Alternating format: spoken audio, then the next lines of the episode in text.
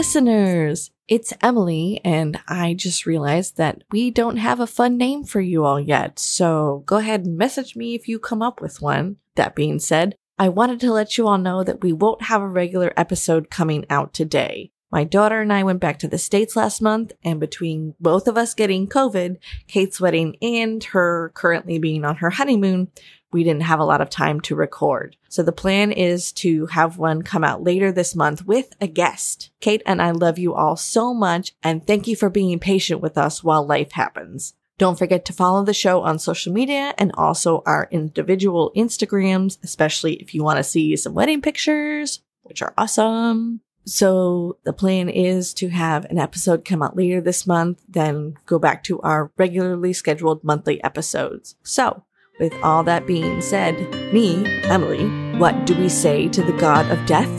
Not today.